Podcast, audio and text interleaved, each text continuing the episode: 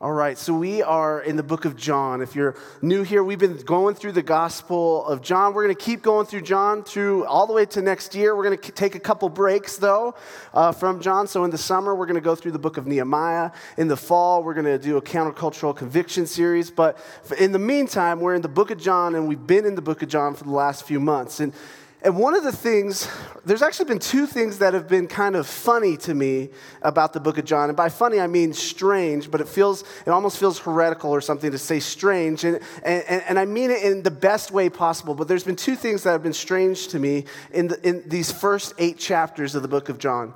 And they're, it's how the word believe is used, and it's Jesus' discipleship methods. Okay? So the reason why the word believe and how it's used feels strange to me or funny to me is because what you begin to see throughout the, the Gospel of John is that believe isn't used the way that we use it.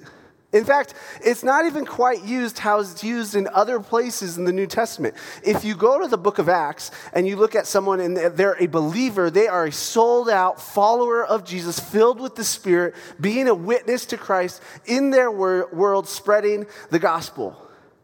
But when you go to John, belief and believe sometimes has this kind of like momentary entrusting or partial entrusting of Jesus.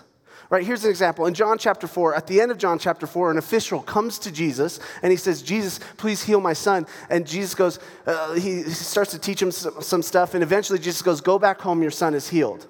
And then it says that the official believed Jesus, so he, he headed back home. And as he's walking back home, his servants come out to this official and say, Hey, your son's healed. And he's like, Well, what time was it? Oh, that's right when Jesus said that. And then it says again that he believed, and it seems to be saying that he believed more deeply and truly in Jesus. Okay? So belief in, in John doesn't always quite mean how we use it in our vernacular, or even how the book of Acts uses this word of belief or believer. So that's one funny or strange thing to me in the book of John. The other funny or strange thing to me in the book of John are, are Jesus' discipleship methods. Okay? So when Jesus is looking to make people into disciples of Him, followers of Him, people that look like Him in the world, teach like Him in the world, talk like Him in the world, when He, His discipleship methods for doing all of that is just strange. Right? All the time you get these people that come to Jesus and say, okay, I'm going to follow you. And right away, what Jesus does is says whatever He wants to them. Right? He just like goes, you know what's the real problem with you? This he, he goes, let me, let me tell you what's really going on in the depths of your heart. Jesus' discipleship methods aren't like what the discipleship books tell you to do. Okay? Jesus goes right to the depth of their hearts and he points out what's wrong with what's going on in their hearts, and often that it does not get a positive response from people. Often that gets a negative response. Often people end up turning away from Jesus in those moments. Often people end up turning on Jesus in those moments. So Jesus' discipleship methods don't really seem to be building a big church. And these two strange things, belief and Jesus' discipleship methods, will kind of converge in today's message. They're going to come together. These two things that are strange to me are going to come together. Here's how. What we're going to see is last week, verse 30, Jesus was talking to groups of people, probably at the Feast of Booths, and he was saying uh, essentially something along the lines of, I, am the light of the world, come to me. And then at, in verse 30, it says that many began to believe in Jesus. Verse 31, the start of the passage that we'll be in today, it says that Jesus begins to teach these people that believed in him. But what we're going to see over the course of today's passage, next week's passage, and the week after that's passage is Jesus is doing his discipleship methods. He is rooting out what's in their heart. He's showing them what they truly believe in. And so, the strangeness of belief kind of being this, at times in the book of John, momentary in trusting in Jesus, Jesus is going to come right at that and say, hey, this is what's really going on in your heart. And what's going to happen with this group of new believers is they're going to turn on Jesus. In three weeks, the third passage that we're going to go through from now, at the end of the passage, they're going to try to kill Jesus. They're going to pick up rocks and try to throw them at Jesus to kill him. When they started off as being labeled as the many who believed in him. And so these things are going to converge for us today. The way that John uses the word belief and the way that Jesus disciples, he roots out what's deep in us. And so this is, this is my plan for today. We're going to read the passage. We're only going through uh, seven verses today. We're going to read the passage. I'm going to recap the passage for us quickly. There's kind of three different things that Jesus says and points to in this passage. So three different ways he instructs us in this passage. And what I'm going to do is I'm going to really hone in on the third thing first, okay? Uh, I'm, again, I'm not a good preacher, so maybe that's a bad idea. But I think the third thing that Jesus says, uh, I think it will help root us in understanding the first two things that Jesus says. I think it will help us to understand the first two things that Jesus says better, okay? So let's hop into our Bibles. We're in John chapter 8. If you're new to the Bible, John is one of the, one of the Gospels in the New Testament. The New Testament is kind of like the second uh, portion uh, of the Bible. And it's essentially the New Testament is Jesus, the Lord of all, has come into the world. What does that mean for us? And so we're going to be in John chapter 8, one of the, the documentaries of Jesus' life, and we're going to be in verse 31. We're going to read the whole passage together first, or not together, but follow along. The words will be on the screen. So, so verse 31 says this So Jesus said to the Jews who had believed him, If you abide in my word, you are truly my disciples. You will know the truth, and the truth will set you free. They answered him, We, we are offspring of Abraham and have never been enslaved to anyone. How is it that you say you will become free? Jesus answered them, Truly, truly, I say to you, everyone who practices sin is a slave to sin. The slave does not remain in the house forever, the son remains forever. So if the son sets you free, you will be free indeed. I know that you are offspring of Abraham, yet you seek to kill me because my word finds no place in you. I speak of what I have seen with my father, and you do what you have heard from your father. Okay, let's stop there. So Jesus gets up to these new believers. And we see Jesus' discipleship methods. We see how he wants to disciple them. And so he gives them some truth. He says, If you want to be a follower of me, you're going to have to abide in my word. You're going to have to abide in Jesus' teaching, is what he's saying to them. And then he says, When you do that, what you're going to notice is you have a freedom unlike any freedom you've had before. Their response is hilarious because it's hilarious because they, they kind of have this prideful arrogancy and they're going like, we've never been enslaved. And I just go, are we reading the same book? Let's get to the second book in the book that we all read, Exodus. You're enslaved right away. Let's get to some books later. You're enslaved by Babylon. So when they're saying it, what we're seeing is that the Jewish people had this pride, and maybe some of it was rooted in good things of going like, God has made us free, so it doesn't matter if we're enslaved or not, we're free. And so when Jesus says something's going to make you free, they bristle at it and they go, No, we're, we're free no matter what. How are you going to make us free, man? And Jesus essentially goes, No, you don't get it. Um, I'm here to defeat the true enslaver, which is sin. And then he goes into this third part, this third thing that he says, and that's where I want us to stop and pause here and look at because I think hearing what Jesus says at this third part will help us understand those first two things better. And here's why. The first two things that Jesus says, some of you in here today, if I just preach them in order like that, what you'll hear is if you want to be saved, you have to abide in Christ. And you'll hear, I have to do this thing in order to get to God. And that's not what Jesus is saying. Or you'll hear, every time I mess up, every time I sin, God doesn't want me anymore. God doesn't have me anymore. I'm not His anymore. And Jesus is not saying that either. And we see, because of what He's saying in verse 30, uh, in the 35 through 38, essentially, what we should be rooted in.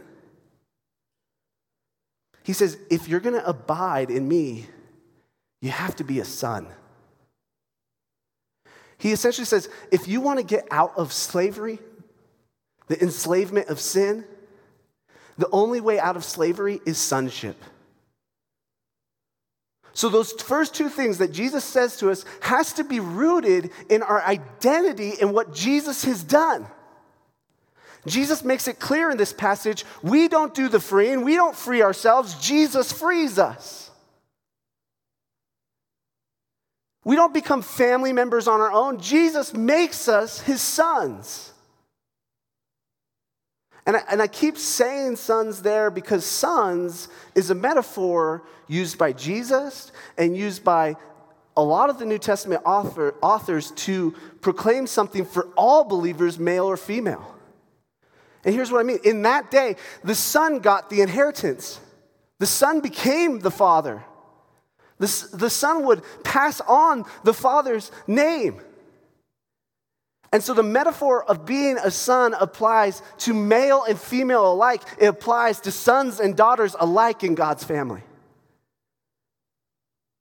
And we have to be rooted in that identity as sons as God's kids, if abiding in Jesus is going to make sense, and if slavery to sin is going to make sense to us, because very quickly both those ideas can become this works based thing or this condemned feeling type thing. And I don't think that's what Jesus has for us. I'm going to read this quote uh, by Kevin DeYoung. I've read it before, it's from his book, The Hole in Our Holiness. I'll read it again because I think it's a, a really good quote, but I'm going to read it today. And I think this will help us to understand and be rooted in our identity in Christ. It should be on the screen. It says this If I had to summarize New Testament ethics in one sentence, here's how I'd put it Be who you are. That may, may sound strange, almost heretical, given our culture, culture's emphasis on being true to yourself. But like so many of the worst errors in the world, this one represents a truth powerfully perverted. When people say, relax, you were born that way, or quit trying to be something you're not, just be the real you, they're stumbling upon something very biblical. God does want you to be the real you, He does want you to be true to yourself. But the you He's talking about is the you that you are by grace, not by nature. You may want to read that last sentence again because the difference between living in sin and living in righteousness, righteousness depends on getting the last sentence right. God doesn't say, relax, you were born this way, but He does say, good news, you were reborn another way. We are sons, not just some servants for God to use, not just some s- slaves to arbitrarily follow commands of our master. Jesus has freed us, and not only has he freed us, but he's brought us into the household. He's made us sons. And so, as we go back and we look at these first two things that Jesus talks about, we have to be rooted in that identity. And when we're rooted in that identity, what these two things can do for us, instead of being a striving or a condemnation towards us, what we can do is be instructed by Jesus' teaching or be warned by Jesus' teaching. Because any good father instructs his sons and warns his sons. And so that's what we're going to see. Jesus' command to abide, Jesus' talk about how sin enslaves, these things will instruct us and they'll warn us. But then there's another group in here that I think Jesus is trying to talk to. There's some of us in here who have belief, like the sort of belief that they have a momentary and trusting a belief that when Jesus begins to root things out in our heart, we ourselves turn on Jesus. And that might look like a variety of different things. But some of us have a belief like that. We've, and, and look at them, they, they probably look religious. No one expects to get to this point in their faith. Larry Osborne says this. He says, Becoming a, a Pharisee is like eating dinner at Denny's. You never mean to, right? No one means to eat dinner at Denny's. I'm sorry if there's a Denny's like franchisee owner, but in here, but And some of us have to see what Jesus is teaching go, have I gotten to this place where I'm a Pharisee and I didn't even realize it? And it is going to be so freeing for you if you just admit that to yourself. Will it be painful? Yes. You're probably going to have to admit to yourself you've been living years and maybe decades for yourself rather than for Christ. But let Jesus root that out of you. Okay? So let's be instructed and let's be warned by what Jesus says here. Let's go back to verses 31 and 32 and let's look at what Jesus says about abiding. Verse 31 So Jesus said to the Jews who had believed him, If you abide in my word, you are truly my disciples. And you will know the truth, and the truth will set you free. Okay, let's stop there. The cornerstone to being a disciple of Jesus, right? I think Jesus is handing them kind of like here here's what you if you're going to follow me, this is what it's going to look like look like and it looks like abiding in his word. Abiding in his teaching is what he's saying. That word abide there, it, it, means what we know it to mean. It means to like to dwell in, to continue, to keep doing. That's what abide means. And so Jesus is telling us to abide in his teaching. And so that means we need to stand fast in his teaching. We need to continue to obey his teaching. We need to dwell in his teaching. We need to remain in his teaching. I think all of the things that abide could mean is what we are supposed to do when it comes to Jesus' teaching. This is a cornerstone of being a disciple of Jesus. If you want to know, okay, what do I, what, how, should I, how should I follow Jesus? Abide in his teaching, abide in his word. Jesus is instructing us on what it means to follow him. When we abide in His Word, we are living out who we truly are. Who we are as the church, as believers, as people that, that put their faith in Jesus, are a group that obeys Jesus' teaching, that seek to listen to Jesus' teaching, that seek to continue to live out Jesus' commands, even when they're hard even when they push against our worldview, even when they change our mind, even when everyone around us says you shouldn't believe that, we as disciples abide in his teaching. We abide in his word. And we don't ever stop. This isn't something we ever graduate from as believers. We don't go, it's not like Jesus says, okay, first step, abide in my word. Okay, good. Second step, He's saying abide. What disciples of Jesus do is they continue in his word. They continue to dwell in it, they continue to listen to it, they continue to obey it, they continue to live it out in creative, Holy Spirit led ways. That's what disciples of Jesus do. They abide in his teaching. That's what God's sons do. We abide in his son's teaching. How can we let this warn us, though? So that, that, that instructs us, but how do we let this warn us? Simply this some of us have been in this room or in a church or a Christian for a long time, and so what we have to ask ourselves when we see Jesus saying, Abide in my word, we have to go, Have I stopped doing that? Have I stopped abiding in his word?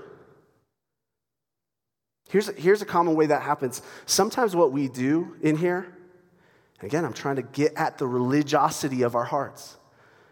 Some of us are really good at reading His Word, but not living it. Like we think the key to the, our faith is just read His Word a lot, but we never let it transform our hearts. We never let it change how we exist in the world as people, emissaries in His kingdom. We may have stopped abiding if we read his word but do nothing about it.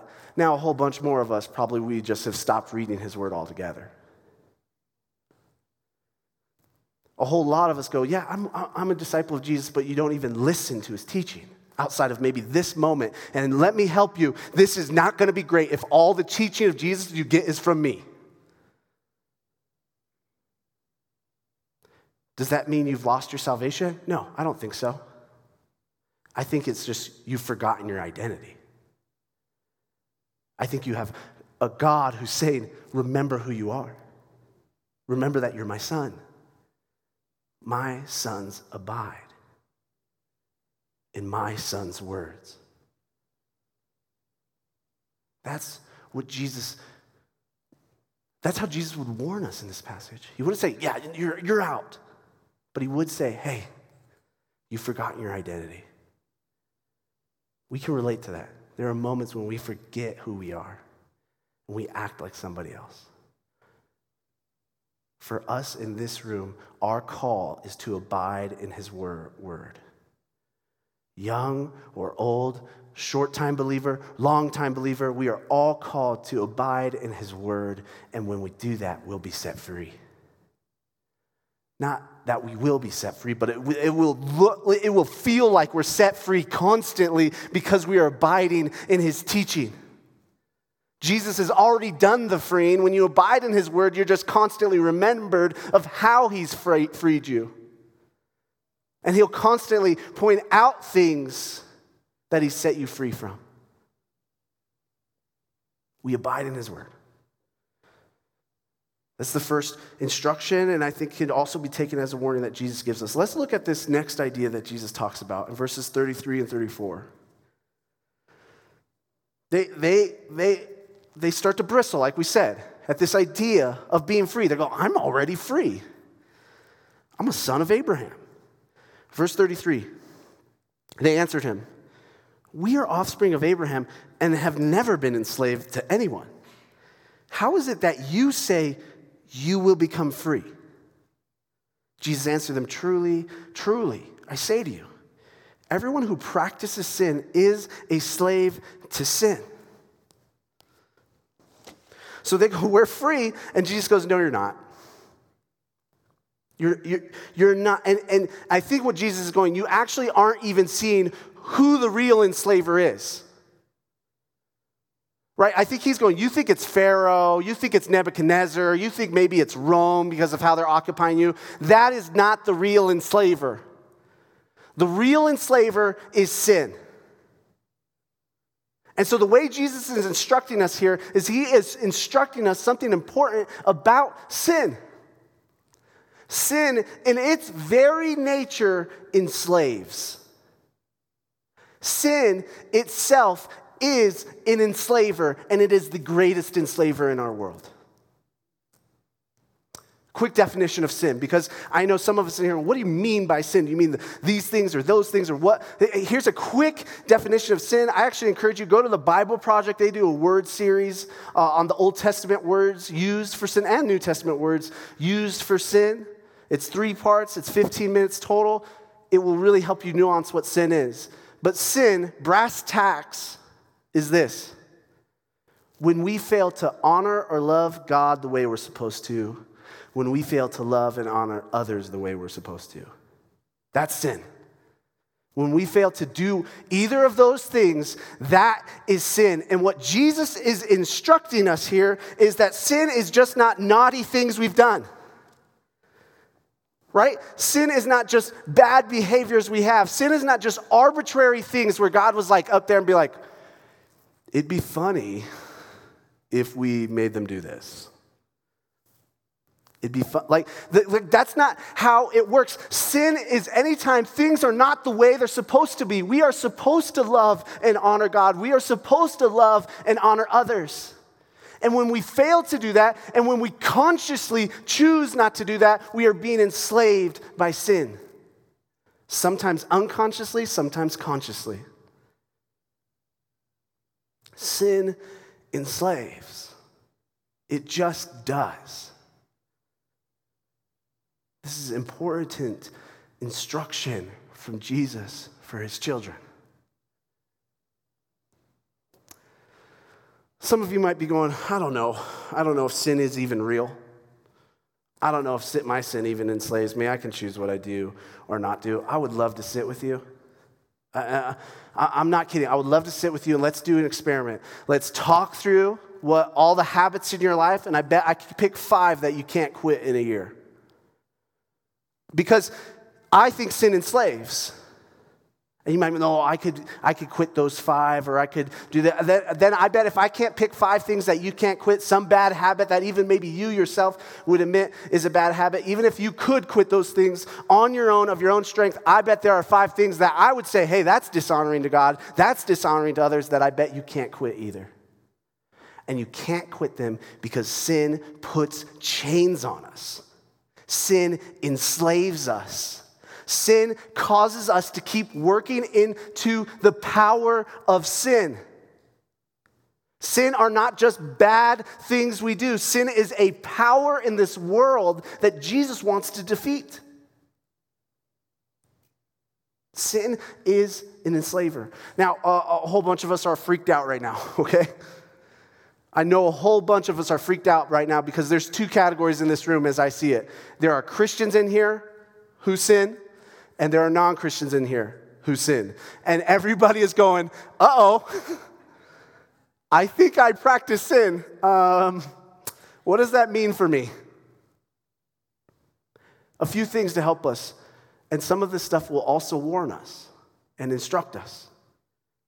The first is this is that word practice is in there where Jesus is saying that those that practice sin, this, this, this word is, is like our word for practice, right? We say uh, practice makes perfect, right?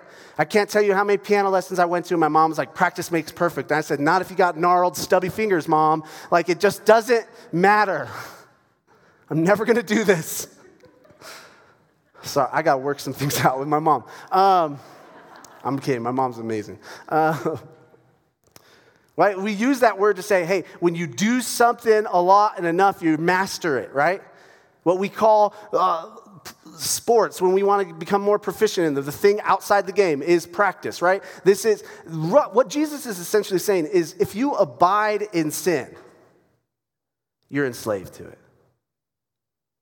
If you abide in sin instead of abiding in my word, you you are enslaved to it. And so, some of us in the room, I want you to be encouraged. You, you don't abide in sin. Sure, you sin, but you're not abiding in it. You're not making a practice of it.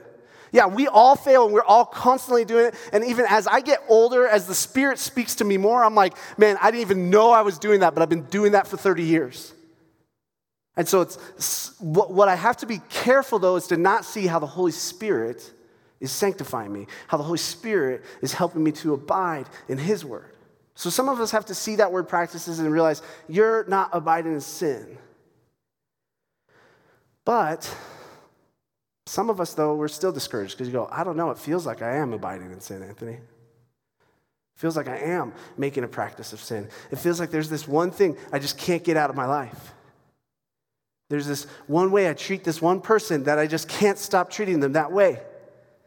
And you're going, what does it mean for me? Am I abiding in sin? And I would like to, I would like to argue that perhaps that's true, but perhaps you've forgotten your identity as a son.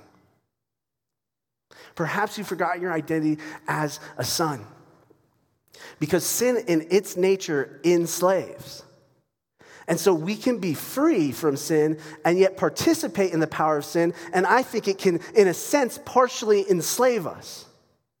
Okay, here's what I mean. Paul in Romans 6, he, he, he talks about this idea. Basically, they were going, hey, so you're saying like if we if we sin, we'll understand God's grace more. And Paul's like, no, I'm not. I'm not saying that at all. We don't sin more so we understand more of God's love and grace towards us. No way. And, and Paul begins to say, no, what we do as Christians is we hand our whole selves over. We hand our members, he says, which he means like your body, your body parts you hand your whole selves over to Christ, and you're a slave to Christ instead of a slave to sin. And so Paul has this tension throughout Romans 6 where he's saying to believers, don't give yourself over to sin. Don't let sin be what enslaves you. Let righteousness be what enslaves you, because that's actually freedom. And then, right here in the middle of Romans 6, I'll read. Paul is uh, really talking through this idea. Verse 15, we'll read through 18 or 19. What then? Are we to sin because we are not under law but under grace? By no means. Do you not know that if you are present, That if you present yourselves to anyone as obedient slaves, you are slaves of the one whom you obey, either of sin, which leads to death, or of obedience, which leads to righteousness. But thanks be to God that you who were once slaves of sin have become obedient from the heart to the standard of teaching to which you were committed. And having been set free from sin, have become slaves of righteousness. I'm speaking in human terms because of your natural limitations. For just as you once presented your members as slaves to impurity and to lawlessness, leading to more lawlessness, so now present your members as slaves to righteousness, leading to sanctification. Paul notices in the early church, in the believers, in the saints that have the Holy Spirit in them and have believed the gospel that Jesus has lived a perfect life, died a death for their sins, and raised from the dead, that for those people, there's a tension where often and sometimes, hopefully, and seldom, even more hopefully, we as believers go back to our old ways of life. We as believers have been freed and it's almost like we go back to the old chains that Jesus broke us out of and we put them back on. And then try to exist in life with these chains as free people, and these chains affect our life. And these chains make us look like enslaved people. Sin, in its nature, enslaves. Jesus has freed us. As Christians, how we can be warned by this is to realize we shouldn't give our members over to sin. Because sin has this enslaving nature. We have to remember our identity. If we find that we've been abiding in sin, practicing sin, we have to remember that Jesus has freed us and he's brought us into his family. That's the only way out of this slavery. The only way out of slavery is sonship.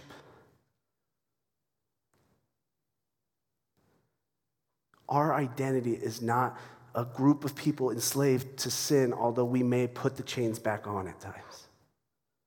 Remember our identity. Remember we're free. I just have this picture of us sometimes walking around with chains on us. And Jesus kind of just being like, bro, those aren't even like fastened on. Like, just shake your arms, dude. Like, just get like, what are you doing? And we're going, no, no, like, this is, this is, ah, I just, I like how they feel. You know, like that's that's some of what our relationship with Jesus looks like, and that's some of what our relationship with sin looks like. Don't forget who you are. You're free. You're a son. Jesus has freed you. We don't go back to that mess, and when we do, just shake it off and run to Jesus. And remember your freedom that's found in Him.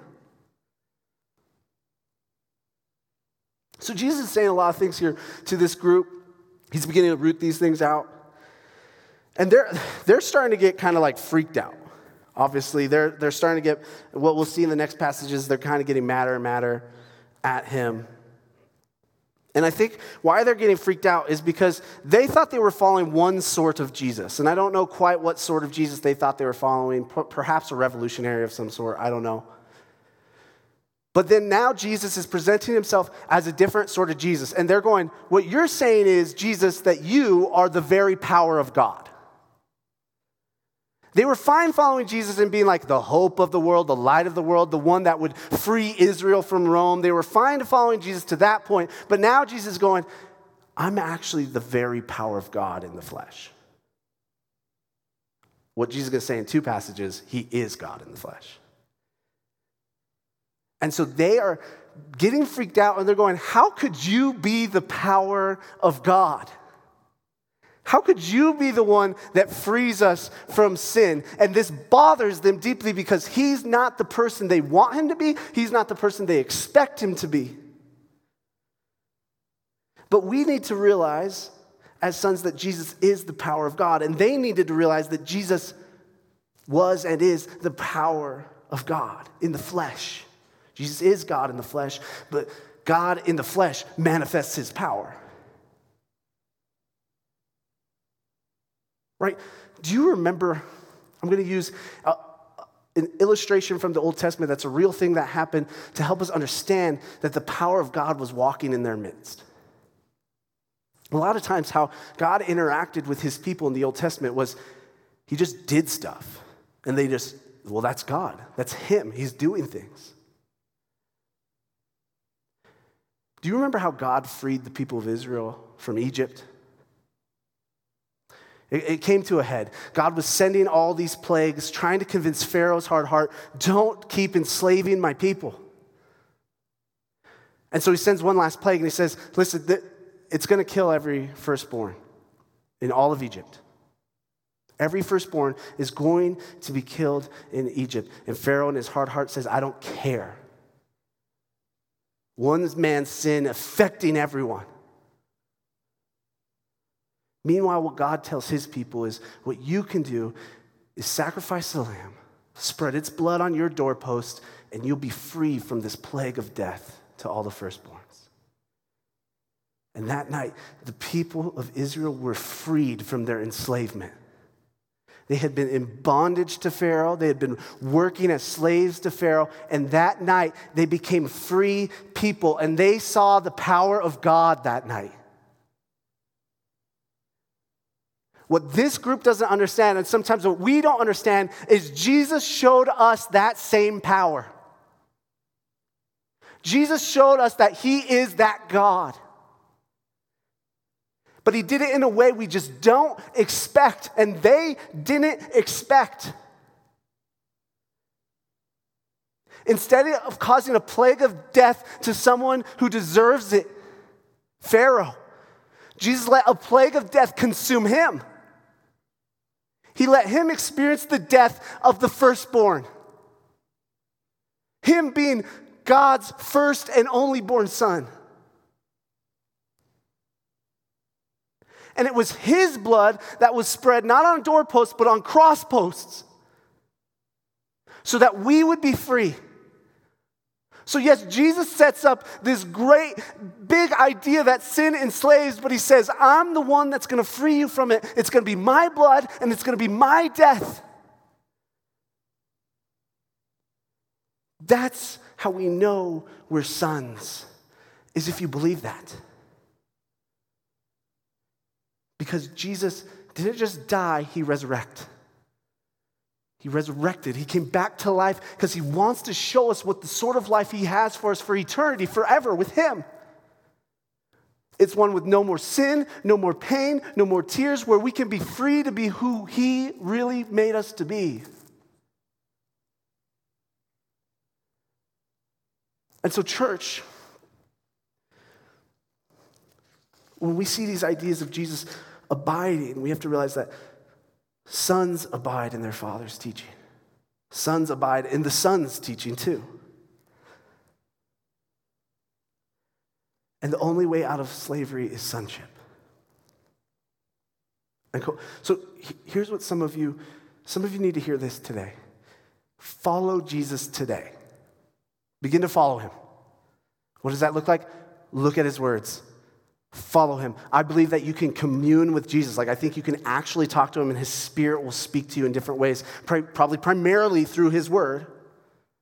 But he will speak to you and guide you, and you can follow him and be a disciple of him. Trust Jesus with your heart, trust Jesus with your life.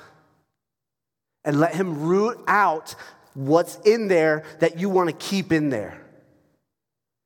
Let him root that out. And then others of us in the room need to hear this. You have forgotten who you are. You have forgotten that Jesus has freed you. You've grown, accustomed to the chains that you were wearing. And you want to keep wearing them even though Jesus has snapped them off. May we not forget that he has freed us and made us sons. May we abide in his teaching. May we give ourselves wholly to Him and not to sin. May we be that church. Amen? Let's pray. God, Help us. God, thank you for freeing us. God, thank you for even showing us your power in any way, in any point in history. We don't deserve it.